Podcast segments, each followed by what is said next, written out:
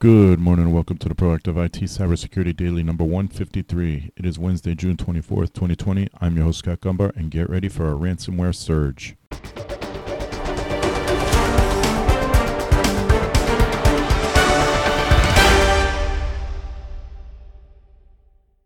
This podcast is brought to you by Nuage Tech, a client focused and security minded IT consultant based in central Connecticut. You can visit us at nuagetech.com. That's N W A J tech.com. All right, we've reached the pinnacle of any work week. It is hump day. Happy hump day. Wherever you're listening to this, if you could like, comment, review, or share, that would be great. And if you're in a HIPAA compliant business, please go to Facebook and in a search type get in, get HIPAA compliance and join that group. You'll learn lots of important HIPAA information. Um, got a couple of updates. Google releases security updates for Chrome, so you should be on Google Chrome version 83.0.4103.116, and that's across all operating systems. Uh, there are some security concerns, so make sure you do update that right away. Adobe releases security updates for Magento, so if you're using Magento, please update it right away. Also, security issues.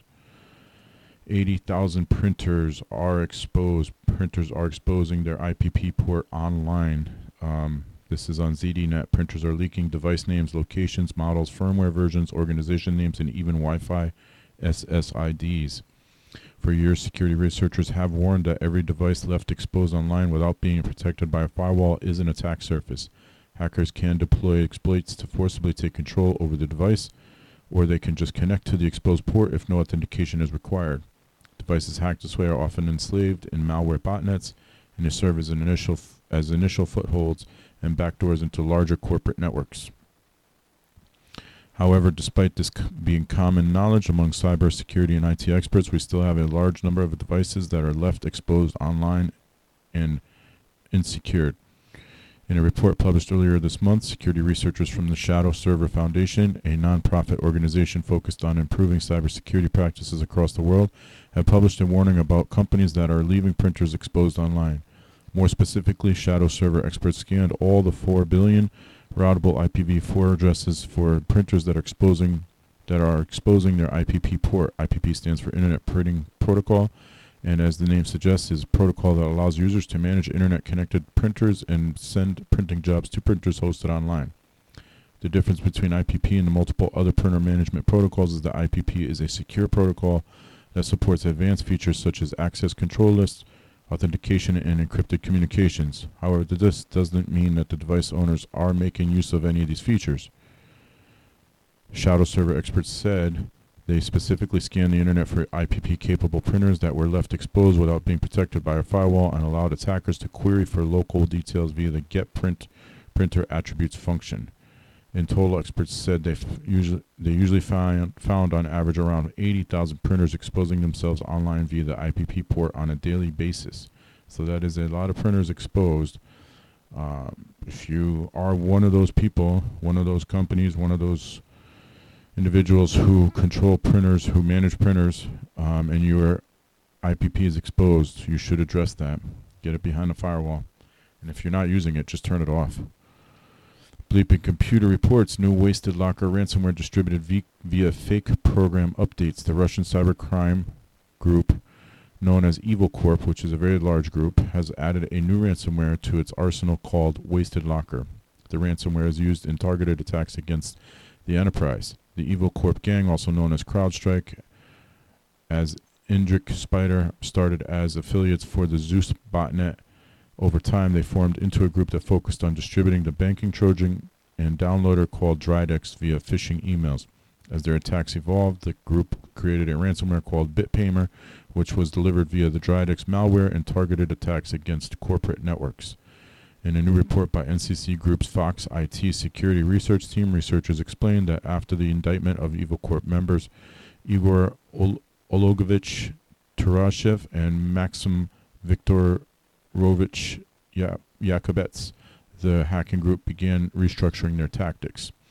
As part of their structure, Evil Corp has begun distributing a new ransomware variant called Wasted Locker in targeted attacks against businesses.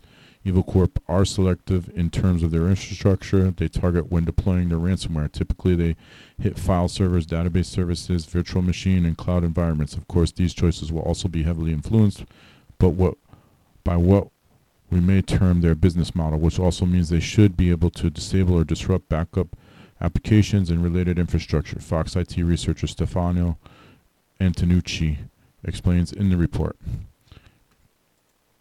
To deliver the ransomware, Evil Corp is hacking into sites to insert malicious code and displays fake software update alerts from the SOC Ghoulish Fake Update Framework.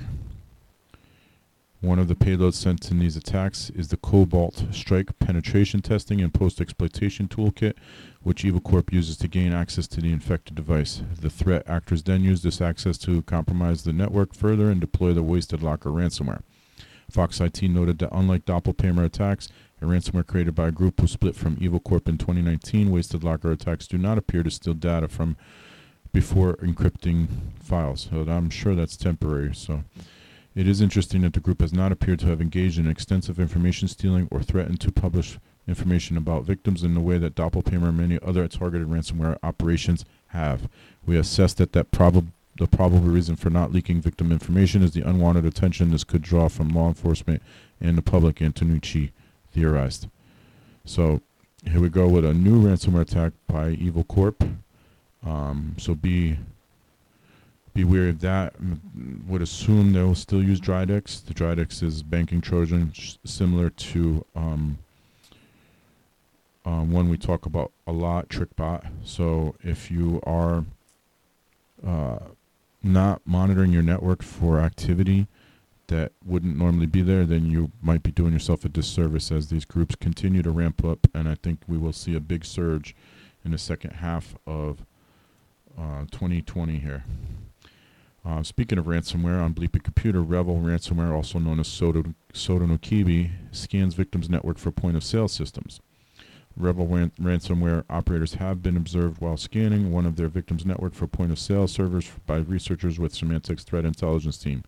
REvil, also known as Sodinokibi, is a ransomware as a service operation known for breaching corporate networks using exploits. Exploits exposed remote desktop services, common attack vector and I'm not sure if I reported it on this podcast, but I did scan. In the U.S., there's over 1 million RDP servers exposed um, to the internet. So, spam as well as hacked managed service providers, which we've seen a number of now. After getting access to Target's network, the operators spread laterally while also stealing data from servers and workstations, later encrypting all the machines on the network after gaining administrative access to domain controller. As part of the campaign observed by Symantec, the REvil affiliates used the off-the-shelf Cobalt Strike penetration testing toolkit to deploy REvil, aka Sodinokibi, ransomware payloads on their targets' networks. In total, the researchers found Cobalt Strike on the networks of eight firms targeting in, targeted in this campaign, with the attackers infected and encrypting three companies from the services, food, and healthcare industry sectors with the REvil ransomware. The companies targeted in this campaign were primarily large, even multinational companies, which were likely targeted because the attackers believed they would be willing to pay a large ransom to recover access to their systems. Each of the victims was asked to pay $50,000 worth of Monero cryptocurrency or $100,000 if three-hour deadline expired. The rebel actors did their best to evade detection after gaining access to their targets' networks by using infrastructure hosted on legitimate services such as Pastebin and Amazon CloudFront. They also disabled security software to prevent security teams from detecting their attacks and stole credentials later used to add rogue accounts as a simple way to gain persistence on the compromised machines. While the services and food companies were the target the perfect target says they were large organizations capable of paying a large ransom to have their systems encrypt- decrypted. The smaller healthcare organization was a smaller outfit that couldn't pay the ransom. In this case, probably prompted by the fact that there was a high possibility that the victim won't be able to pay for the decryptor. The rebel operators also scanned the healthcare organization's network for POS systems as part of the credit card data theft attempt or as an additional valuable target worth encrypting. While many of the elements of this attack are typical tactics seen in the previous attacks using Sodinokibi. The scanning of victim systems for POS software is interesting as this is not typically something you see happening alongside targeted ransomware attack, Symantec cl- concluded. It will be interesting to see if this was just an opportunistic activity in this campaign, or is it if it is a if it is set to be a new tactic adopted by targeted ransomware gangs. Uh, and again, speaking of ransomware, on Bleeping Computer, Ryuk ransomware deployed two weeks after TrickBot infection. Activity logs on a server used by TrickBot Trojan in post-compromise stages of an attack show that the actor takes an average of two weeks pivoting to valuable hosts on the network before deploying Ryuk ransomware. After compromising the network, the attacker starts scanning for live systems that have specific ports open and stealing password hashes from domain admin group. Researchers at SentinelOne have detailed the activity observed from logs on a Cobalt Strike server, so each one of these mentions Cobalt Strike that TrickBot used to profile networks and systems. Once the actor took interest in compromised network, they used modules from Cobalt Strike threat emulation software for red teams and penetration st- testers. One component is the DA check script to check if the current user has domain admin privileges and check the members of this group. They also use Mimikatz to extract passwords that would help with lateral movement. The researchers found that discovering computers of interest on the network is done by scanning for live hosts that they have specific ports open. Services like FTP, SSH, SMB, a SQL Server, Remote Desktop, VNC are targeted because they help move to other computers on the network or indicate a valuable target. According to SentinelOne's examination, the threat actor profiles each machine to extract as much information as possible. This allows them to complete control to take complete control of the network and get access to as many hosts as possible. Reconnaissance and pivoting stages are followed by planting Ryuk ransomware and deploying it to all accessible machines using Microsoft's PsExec tool for executing executing sorry processes remotely. Based on timestamps, SentinelOne researchers estimate that it took two weeks for the attacker to gain access to machines on a network and profile them before executing Ryuk. Vitaly Kremez of Advanced Intelligence Security Boutique told Bleeping Computer that this average for the incubation period is accurate, although it varies from one victim to another.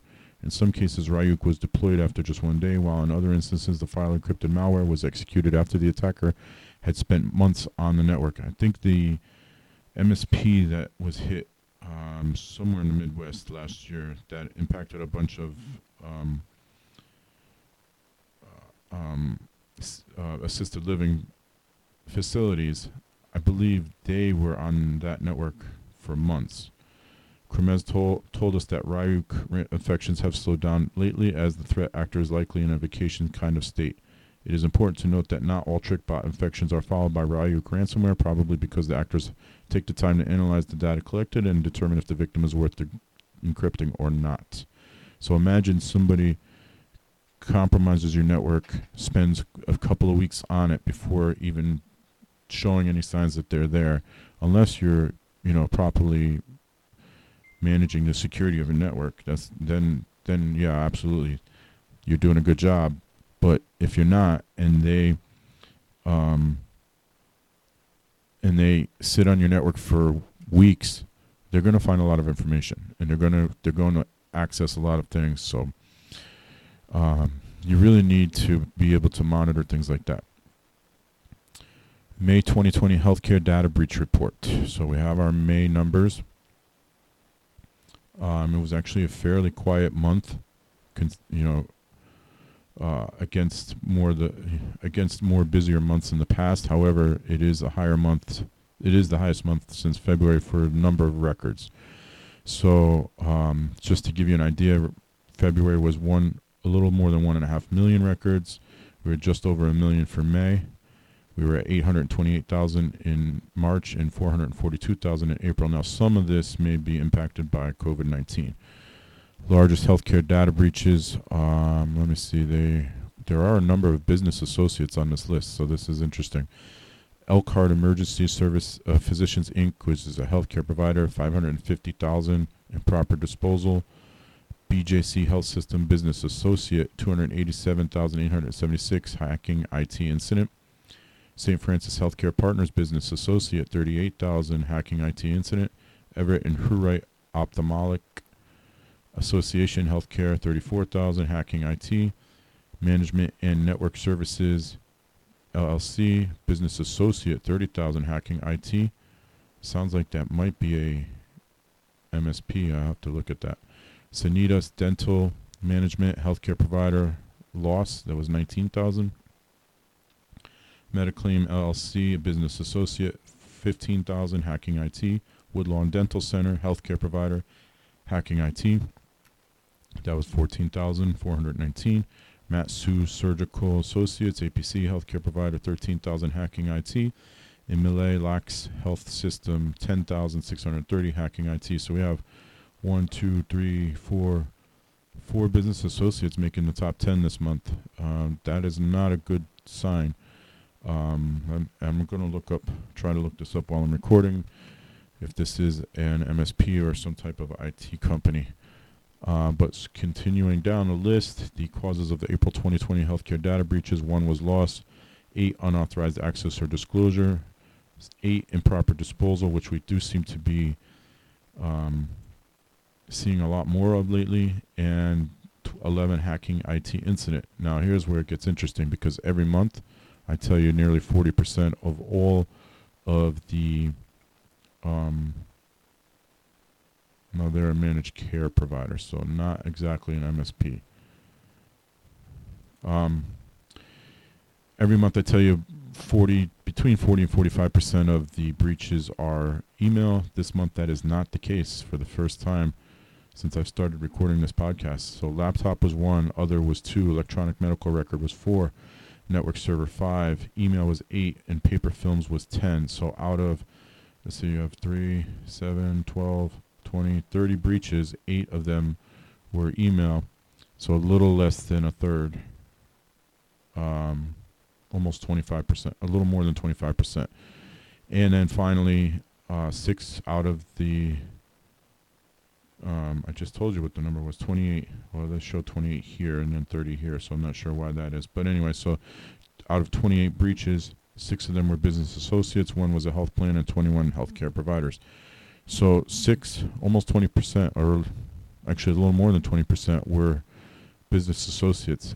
I've been saying business associates need to get their act together. They are going to start enforcing HIPAA on business associates as soon as things calm down with COVID 19 could just about guarantee it. All right, that's going to do it for this edition of the Proactive IT Cybersecurity Daily. Until tomorrow, stay healthy, stay safe, and stay secure.